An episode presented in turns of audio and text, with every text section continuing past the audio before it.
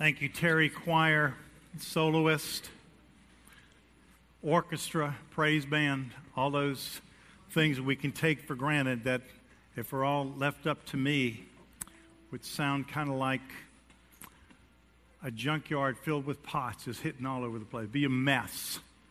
Thank you. If you're watching in the simulcast, you can see around you a lot of your neighbors are at the coast right? But you may be, once again, as I said earlier, in a house, a beach house. You may be in a restaurant, watching, getting ready to take a dip in the water in a little bit, enjoying all that. Well, this is $3,000 for every person member that's here today. So you no, you, no, it's not. We're glad. We're glad you're out there enjoying it. It's a great place to be, and I'm glad so many of our folks can get away to go do that, aren't you? Who said no? we are glad. Enjoy that time with your family. Enjoy. Look what God made. That giant machine, that ocean going back and forth. It's wonderful. But good to see you here today. Before we do anything else, it is Memorial Day weekend. That's, that's not just a weekend to take some chicken or hot dogs or hamburgers or steaks and put them on the grill. It's exponentially beyond that. I don't know at the, at the there's some people that think it's cheesy. I think it's kind of, well, I don't know. I shouldn't say anything. It's a church. Should you honor anything on this day? Listen, ladies and gentlemen, let me say this to you whether you're watching in the freedom of a restaurant or a beach house or wherever you are, or if you're sitting right here, it didn't happen because we're certain countries in our world where you would have, you'd be imprisoned, you'd have your, perhaps your head chopped off, perhaps you'd be given a menial job in society because of your belief. But this is America.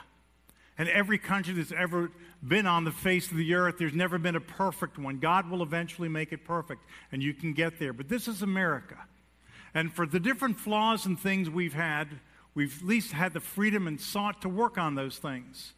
And we've had people in our country at the very onset that said they believe we're endowed by the Creator with certain inalienable rights, by the Creator. Listen, folks, if we can't get that part right, what can we get right? And so we have that right that people have been willing to die for over the centuries because God has given that right. And that's a right worth fighting for. And we have. And people have died. There are people that have been in this room today and in here now that have lost husbands, brothers, loved ones because they served in the military defending the idea of freedom.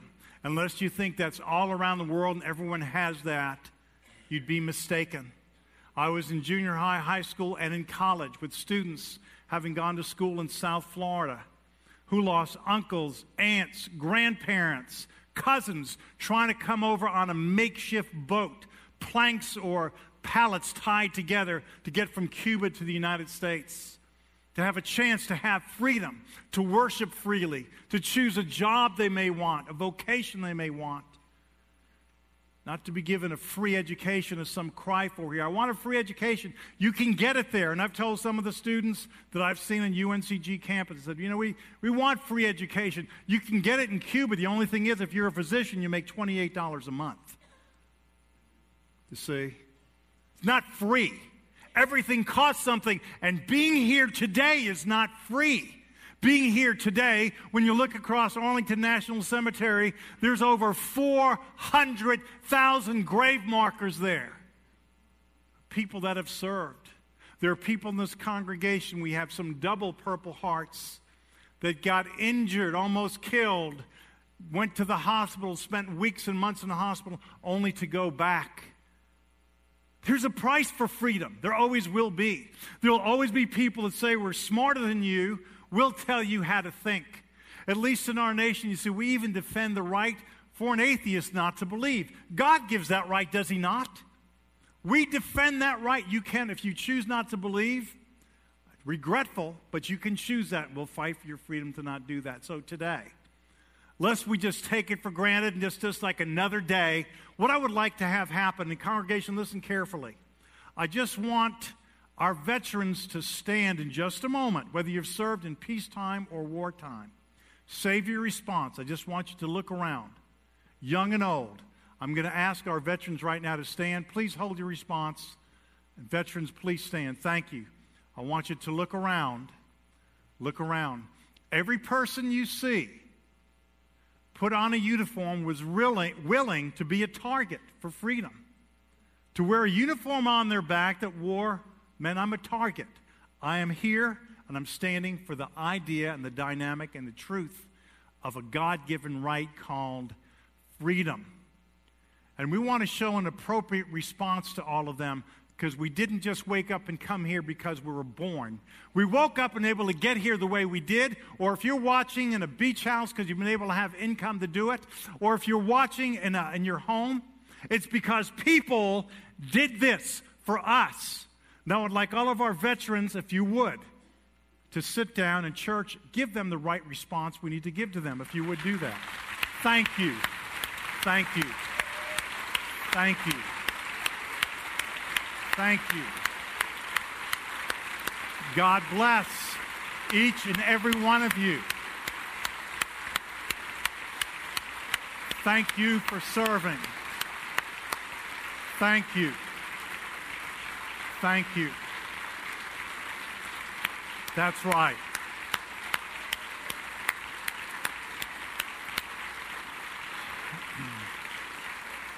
Thank you. Humbling, and we truly do thank you that you're willing to make that sacrifice. Thank you for that. That's why we can be here today in that freedom. God gave the right. And all of you that stood up, proud and blessed that you're willing to do that. Some in this room that have suffered injury because of their service, even in peacetime. We're blessed for that. Today's message on the heels of looking at a world that's always had danger in it. It's just a one word message today. It's one word. I rarely use that. It's just simply called warning. Warning. Warning labels, well, they're all around us, aren't they? There's a warning for so many things, but some of them, frankly, on the humorous side, if we just look at a few of those, if I may, that show a few humorous, these are real warnings you can go online, look up some of these different things if you like. They're just kind of crazy. I've looked around there. It's bizarre, some of the labels that exist in our world. For instance, some of you know what Nytol is. It's a nighttime sleep aid. I love the fact that on their package it has warning may cause drowsiness. I'm not buying that product. It may. I'm buying this thing so I will be drowsy. Anyway, you get it. Uh, now, this one is true. This is on several brands of chainsaws. They show the label, they show the chainsaw. I know you won't believe it, but I'm just telling you what's true. It says, Danger, warning, danger. Do not hold wrong end of chainsaw. if you don't know when you go to start that that that's not good, you don't need to buy a chainsaw, friend right? It's, it's, it's, it's unbelievable. It's unbelievable. They show the, the photo and all to illustrate it. Now, this, some of you may have ATVs or jet skis. Anyone here have some of those things? Yeah, there's some hands going up, right? This is what it says on several brands of these. It says, warning, never use lit match or open flame to check fuel level.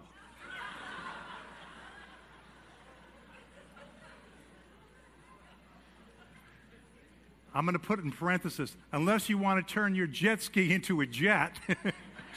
I mean, it's crazy, but there it is on there. Um, this is on Sunshield brand car windshield, those deflectors you have in there. This is true. This is on the Sunshield brand uh, sun deflector. Warning do not drive with Sunshield in place.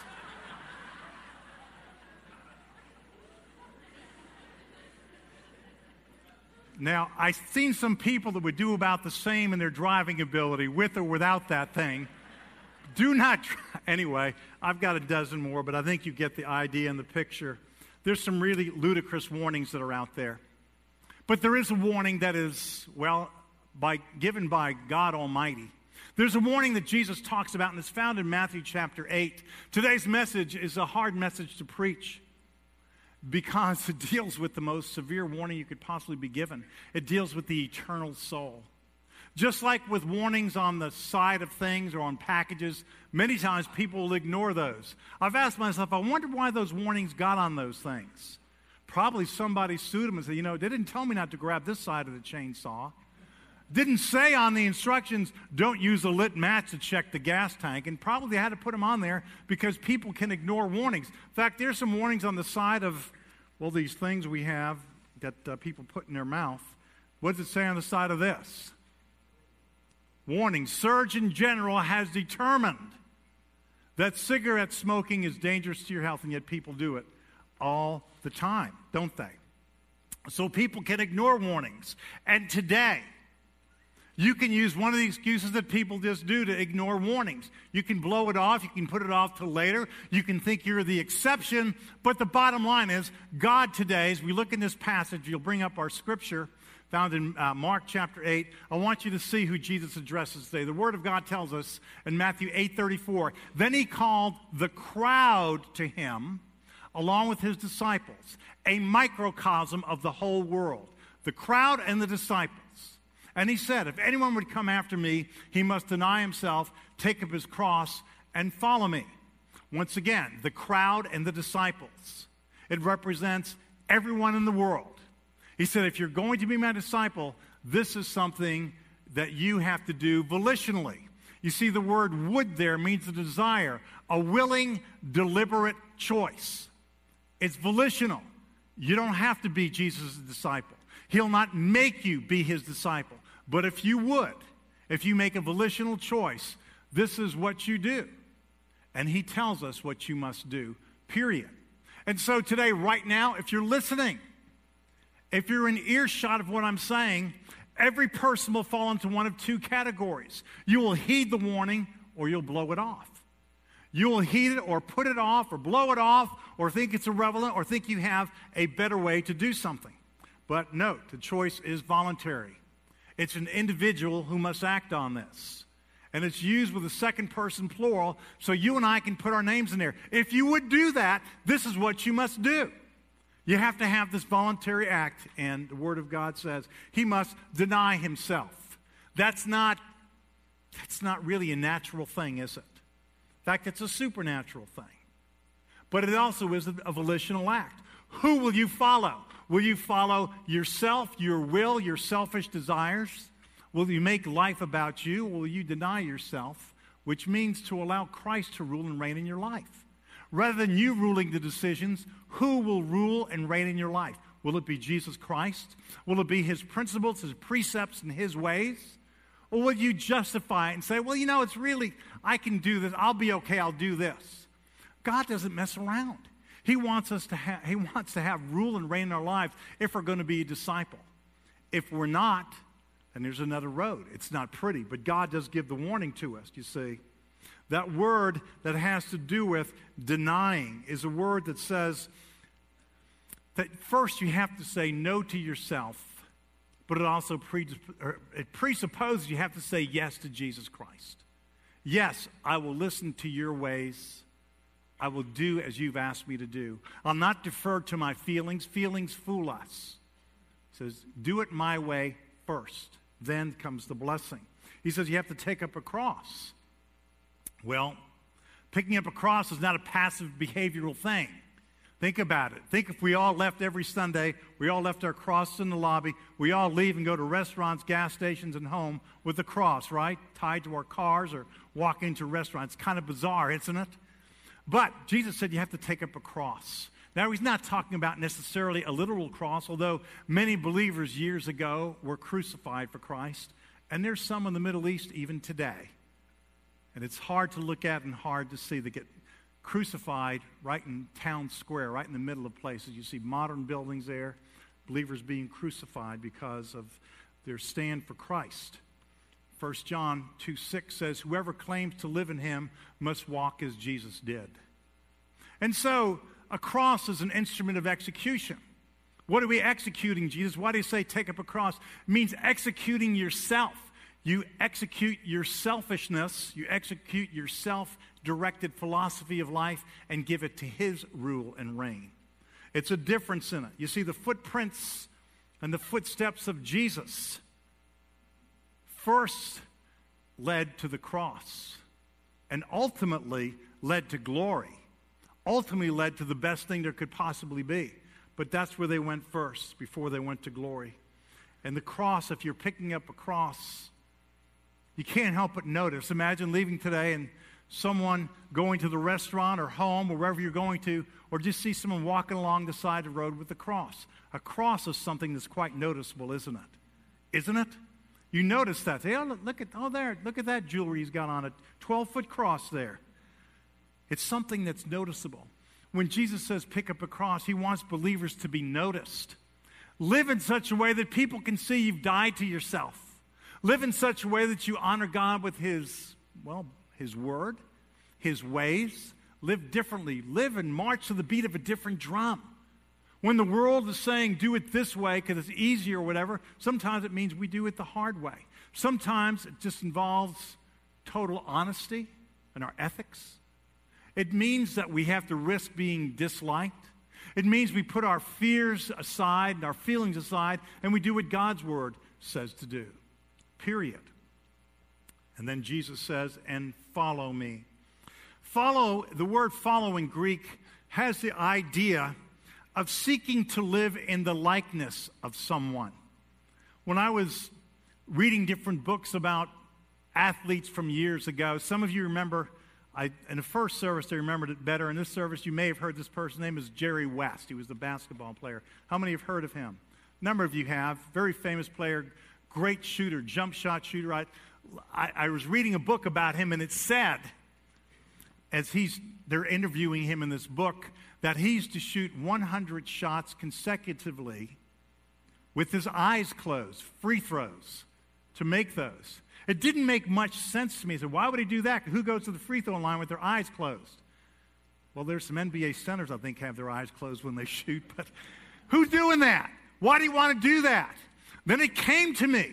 You're building up a reflex. You're building up that memory of that reflex, and you play it enough times with your eyes closed and you feel it. And I remember getting to a game Last quarter, few seconds left. I was fouled as one on one. That means if you make the first one, you get a chance to shoot the second one. We were down by one point, and I didn't think it in my head. I thought it later. I said, Man, I'm glad I did what Jerry West said to do. I didn't have to think about it. The reflex was there. Made them both. We won, right? Now, let me say this walking in the likeness of Jesus means that you're seeking to live as he lived, to do what he says, model what he said to model, period. It's more than just follow me, it is an active commitment and walk. How would Jesus treat that person? What would he do in this situation? What is the right thing to do? And it's all through the Word of God telling us how we're to walk in those footsteps, period. And Matthew and Mark, excuse me, Mark 835 Word of God says, For whoever wants to save his life will lose it. Whatever loses his life for me and for the gospel will save it. Bring that next slide up because it's important, because it's a surprising statement. What do you mean, Jesus? Of course, I want to save my life. It's not what it's talking about. It means save it for yourself, use it for yourself, make it about you. Jesus said, if you do that, you're going to lose your life may not lose it on this earth right this second, but eventually you will.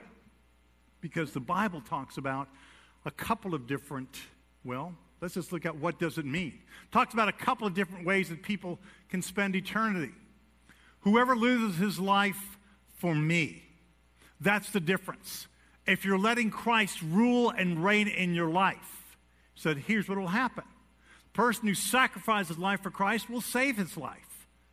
So, some of the things that many of you do now, you sacrifice sometimes your reputation in the community because you look at, well, that's a Bible believing person or believe in Jesus or whatever.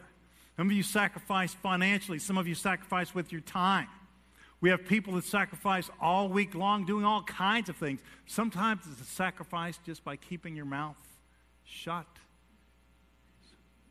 Sometimes in a marriage that happens. There's also, the Bible speaks about marriage, where sometimes young person, and I see some of the spouses going like this, sometimes it means keeping your mouth quiet also.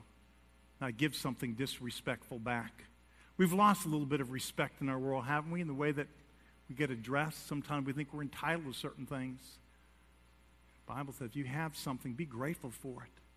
Young people, be grateful. If your parents have provided a roof over your head and electricity and some food, you're doing, you're way ahead of a lot of the world. Be grateful.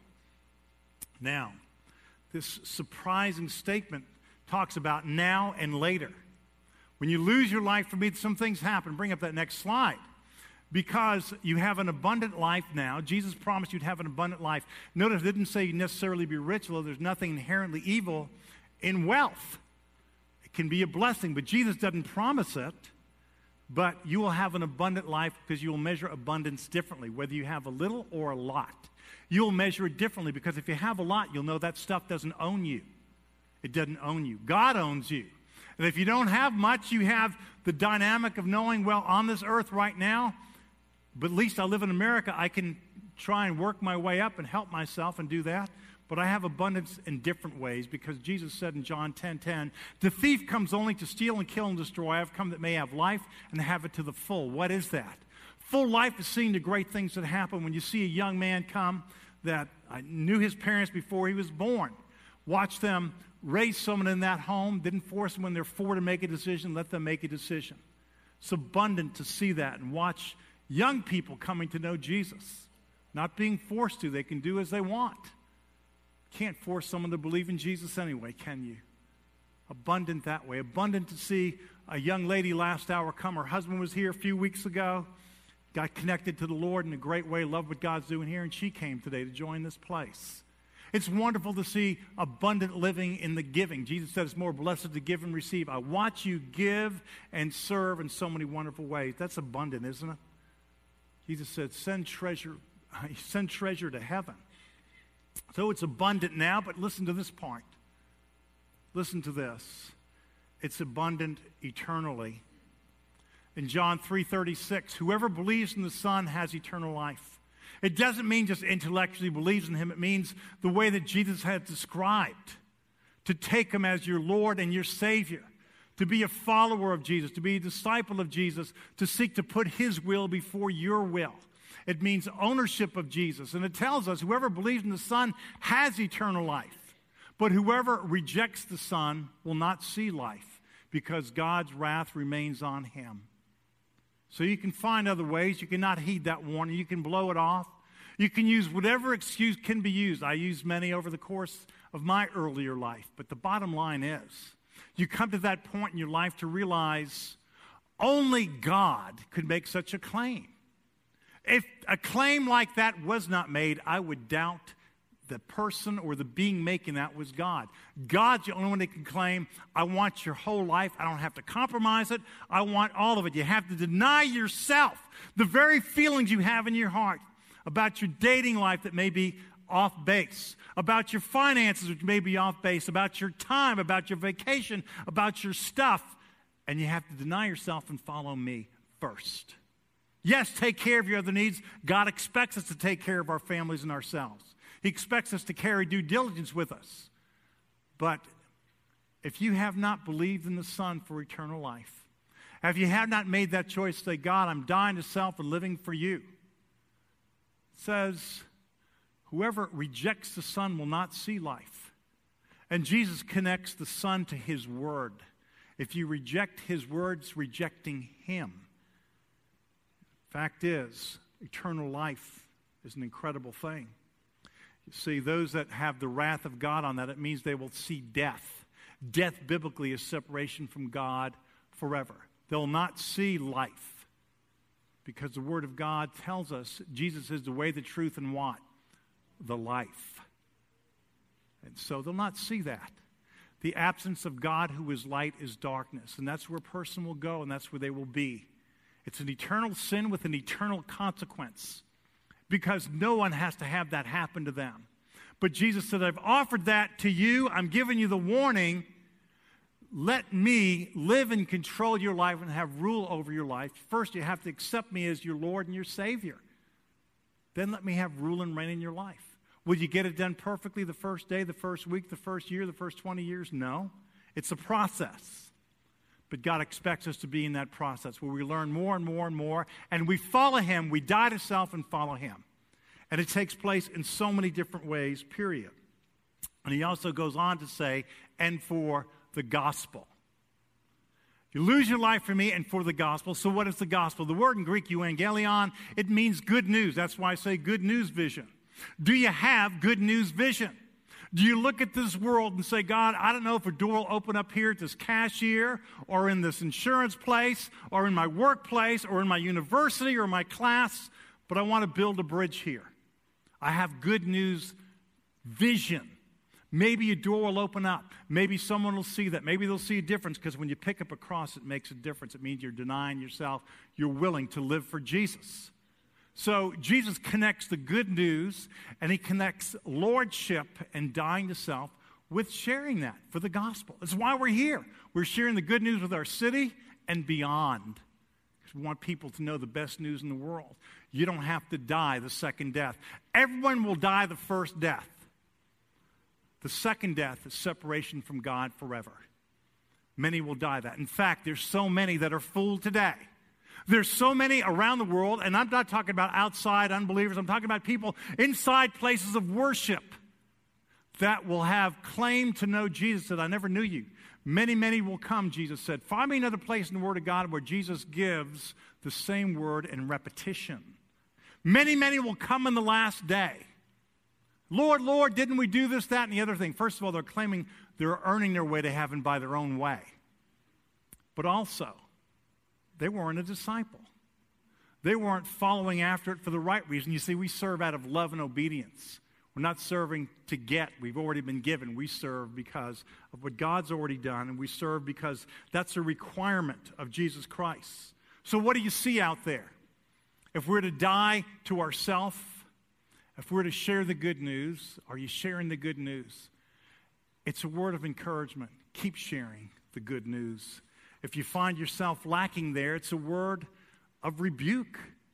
It's curable. It's not uncurable. Pastor, I have fears in my life. Who doesn't? Come on. Some fears are really good. Some fears can lead us to the right decision, like not checking your gas tank on your ATV with a, a lit match, right? Some fear is really good, isn't it? And so, see, if fear leads us to the right decision, it's a great thing. Well, not guilt, though, Pastor. That's called a guilt trip. No, some guilt is good. It puts us on the right road. If we use it properly, it can put us on the right road. And if you feel some of that today, say, God, you know, I can cure that. I want to be a better light in my school, in my world, in my workplace. That doesn't mean you have to take a Bible and beat people on the head, but it also doesn't mean you have to be a secret agent either. There's ways. You begin praying for people that you live near in your neighborhood and that you serve to build some bridges to them so maybe the opportunity does open up for them to hear the good news, period. Mark 8:36. It says, "What good is it for a man to gain the whole world yet forfeit his soul?" The word used there is synonymous with life. What good would it be if you gained the whole world? First of all, what would you do with it if you had it? Who's collecting the rent for you, and what would you do with all the money? You still eat so many times a day. Let me see with me breakfast, meal after breakfast, meal before lunch, brunch, lunch, two meals before. Even if you have seven, eight meals a day, how many sets of clothing can you wear at one time? I didn't say how many can try on at, this, at one time, right? Some of you may try on a few, but how many, right? After, so you gained everything. But Jesus said, it's a poor trade if you were to gain the entire world because you've sold your life short. If you gained it all and don't have me, you're going to lose it all. Period because there's two existences that everyone has. One is earth and it's temporal, the other one is beyond the earth and it's forever. Every person that ever breathed, took the first breath on this earth will have two, and some that haven't. Bring up the next slide. I want you to see something. Word of God is quite clear about two, the two things that happen to us, and we know are going to happen. You see, it would be the absolute poorest trade possible, would be trading the temporary the whole world for the eternal. It's the poorest trade there is. And Jesus gives a warning to it. He's saying, even if you could do that, if that's your goal, you woke up today and said, I'd like to gain the whole world. Say, no, I'm not that greedy. I just want this 10 million, 1 million, 25 million, whatever it is. It's talking about the same thing, but even if you could get the whole world, it's a poor trade. It's a really poor trade.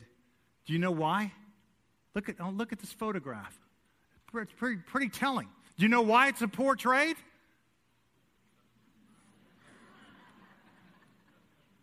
Billy Graham said, You never see a U haul behind a hearse. And. Uh, is kind of, and he used that. It's used in a couple of movies there. I like these people were very creative here. They have it stored on top of the. That's probably photoshopped in there, but these are actual ones, and you can go online and see the different ones. But you know what's missing from the photograph? You know what's missing? It should say on the side of the car, warning, warning, you're not going to take it with you. Warning, what did you live for? warning, you will end up in this place here with these markers, whether you have cremains and you're thrown someplace or you're buried. Warning. And Jesus has given the warning because every person in this room, it's not morbid. Listen to me. If you have Christ as your Lord and Savior, if He's ruling and reigning in your life, this is not where it stopped. This is the beginning. It Doesn't stop there. But if all you're doing is gaining the whole world, putting all your money, all your, it gets gone. Because if you don't die by disease, if you don't die by accident, if you don't die some other way, you'll live till you die. Then what? We figure out everything else in life and think we have to have this first. That's why, and it lives in all of us. That's why Jesus said, Seek first the kingdom of God, and all these things we added to you. But so many people are seeking that U haul first. It says in Mark 8 37 and 38. Or what can a man give in exchange for his soul? Every day people make those decisions and they sell their soul for something. They sell their ethics for something. They sell their witness for something. If anyone is ashamed of me and my words, do you see the connection? There's a lot of so called believers in the world that are ashamed of the words of Jesus Christ. They're ashamed of the Bible, ashamed of its narrowness. By the way, Jesus said the road to heaven is narrow. The, word, the road to destruction is what? It's wide. And yes, the crowd will lead you there and will affirm you if you're an open minded person, say whatever you believe as long as you're sincere or whatever. They'll lead you there and you can find comfort temporarily 40, 60, 80, 100 years. But Jesus makes this claim if you're anyone ashamed of me and my words in this adulterous and sinful generation, the Son of Man will be ashamed of him when he comes with, in his Father's glory with his holy angels. There is a day of reckoning, and only God can make the kind of claim he's made. This is what a disciple is. This is what a follower of Jesus looks like. And I'm warning you that that day will come. I'm warning you and telling you this is what you need to do to have an abundant life on this earth since I designed you and created you. I'm telling you what abundant life is about. Follow what I'm saying, and you'll also have this other life, that's the forever life, period. What do people give? They give everything in exchange for that. They'll sell everything they have to get something that's temporal and exchange it. But the Word of God said if you're ashamed of Jesus, you're ashamed by silence, you're ashamed by action of what He said, you're ashamed in some other way because you're apathetic, Jesus said, I'm going to be ashamed of you. If you will not own me on the earth, and see, I have to say the truth, much as sometimes the truth hurts, the truth is, if you are, he just said, and he didn't, there's nothing enigmatic about this. And what did he mean by that? It means that he never had rule and reign in your life. Because what became God inside of me was my fear. And you see, God said, I'll have no other gods before me. I'm the real God. And I don't have to compromise my standards for Joe Girardelli because he had some feeling issues or you didn't want to be disliked or disowned or not be as popular. I listen, be popular with God. Amen. Do what is do get that first. And what you will find, surprisingly, even though our fears can be stupid and unfounded, you'll find that people will respect you. And there are people watching right now in our city that don't believe what I believe. They do not. But I can walk into those places where they are, and there's mutual respect. They appreciate the same. I don't try to lie to them or candy coat it when they have their questions. I talk to them about it. But I'm pointed and they're pointed also. We can have those conversations. But at least I want to stand and have some answers for them. And that's what God's asking his people to do. Have some answers. Have to be ashamed of Jesus. Tell them the truth. The Word of God through the Holy Spirit's probably already working on their life. And some are fighting it right now. They'll fight it, and I know that. I fought it. But you know what I found? Keep loving them. You never know what God's going to do. Even if they decide they're not going to follow Jesus, period. God says, I want to hold you responsible. You have a responsibility to me.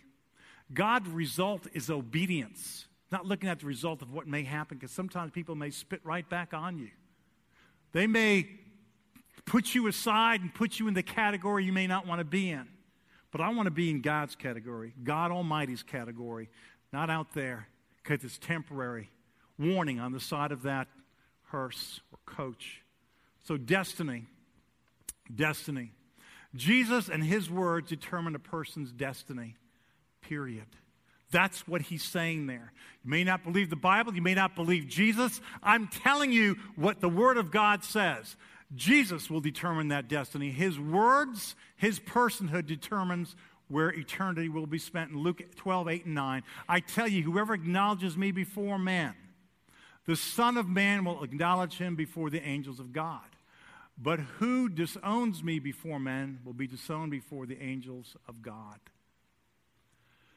You don't have to be a Bible scholar. I can look at it in the Greek. You can too. If you have a Greek, you can read it and look at it. Jesus is very clear. If you're not willing to own him here, why is he going to own you? Why? He's laying down the requirement.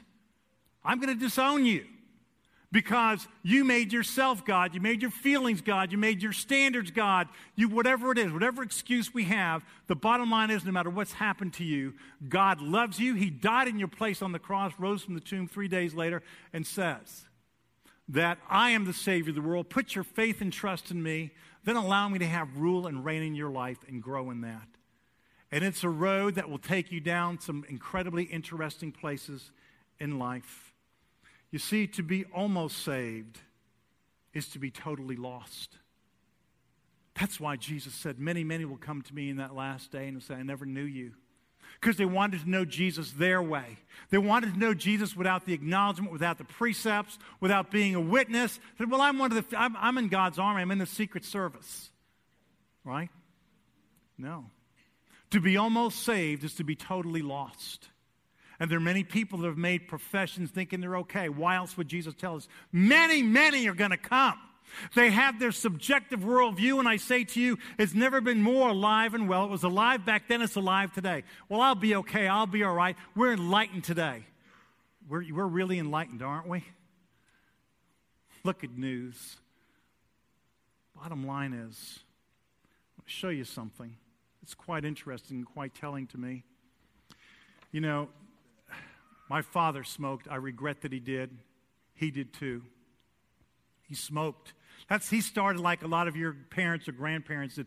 Back in the day, was no warning on that. They had doctors and magazines. I own some of these magazines where doctors are saying how good the menthol is and the smoke is for your health.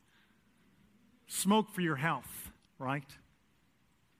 And when he found out he had cancer, he did quit and probably gave him those six more years that he had. But if you had to ask them, if you'd like to be there for your grandchildren, for your family, would have given it up. You get so addicted to something, just like we can get addicted to certain things in life. And follow in that pattern, think we'll be okay, think we'll be okay. Then, boom, it just happens. That warning on the side of that vehicle you saw will happen to every one of us. And you can be smart and powerful. In fact, these these are from the early 80s. They're from Air Force One. There's some pretty smart people on that jet, don't you think? President of the United States, some really smart people. You can have money, you can have prestige, you can have power. And people on that flight, I'm glad they didn't smoke this one. This came when I was giving advice to the president back. No, it didn't someone that flew on that, that gave me these, they would smoke on that jet, even with that warning. Smart people, powerful people, people that owned all kinds of things didn't heed the warning. Ladies and gentlemen, today there's a warning going out. You may be smart, you may be powerful, think you know better. God says, I have the way for you. The world says, Show me and I'll believe. God says, Believe and I'll show you. But see, a lot of people don't want to make that step of faith. I tried God. Don't try him your way, friend. If you try God your way, you're just saying no to God right off the bat. Try it His way. And let me say this to you you may not find an easy way. I'm not saying if you do that, God will turn everything around for you next hour. I'm saying to you that ultimately, when you get to that place, you don't have to look back. You will have what you would really want. You'd see you'd gain the whole world. Because you see, to those that go on to heaven because of what Christ has done, since God created it all and He becomes our Heavenly Father, who has it? It's you're my children, enjoy it. Isn't that what parents do? Don't you want your children to enjoy some of the blessings you have? You see, eventually you will get it. And it's a short time, even if it's 100 years.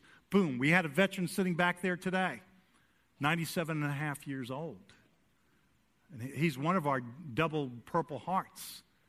But, you know, how much longer can you go? Leaving this place, leave heeding the warning of Jesus Christ. As pastors come forward right now, there's lots of ridiculous warnings in our world. Some that are really good we should heed. And Jesus gives a warning. That's why it's simply called warning today. To look at life, to look at where we are in life, what you've done with Jesus Christ since you've known him or not done with him. It's a time to affirm people that are working in that way. It's a time, as we had last hour, for people just to stand up and say, I, I, I need to get my life right with Jesus. I want to do that. I need to begin to change my life, change my marriage, change my dating habits, change what I see, change what I give my time to, change to be a witness, change to get over my feelings and get onto the fact of what God's all about. Can we have another deacon on this side? Thank you. Today you have an opportunity to respond. I'm going to ask if you'd like to have a prayer like that. We'd love to pray with you. You can pray alone up here. Why would you wait? Destiny's before us. Why would you wait? Why would you play a game with it? The God of the universe has every right to make a claim on our lives. And He's doing it. And if you're hearing it, He's letting you know. Listen to me. If you don't have a church home today, we invite you to come as a candidate for membership. Thank you for not even waiting. You come forward. Come today if you've received Christ as your Lord and Savior. We'd love to have you as a candidate for membership right here as we seek to bring the good news here and around the world. And if you haven't trusted Christ, if you still want to have control of your life, want to have a little bit of Jesus and a lot of yourself or half of yourself, that's having a God before Him. Jesus is God, and God makes a claim on our lives. Give it all to Him. I'm asking you to stand. We're not going to wait long. Please stand right now. Please come as God has spoken truth to your heart to this altar.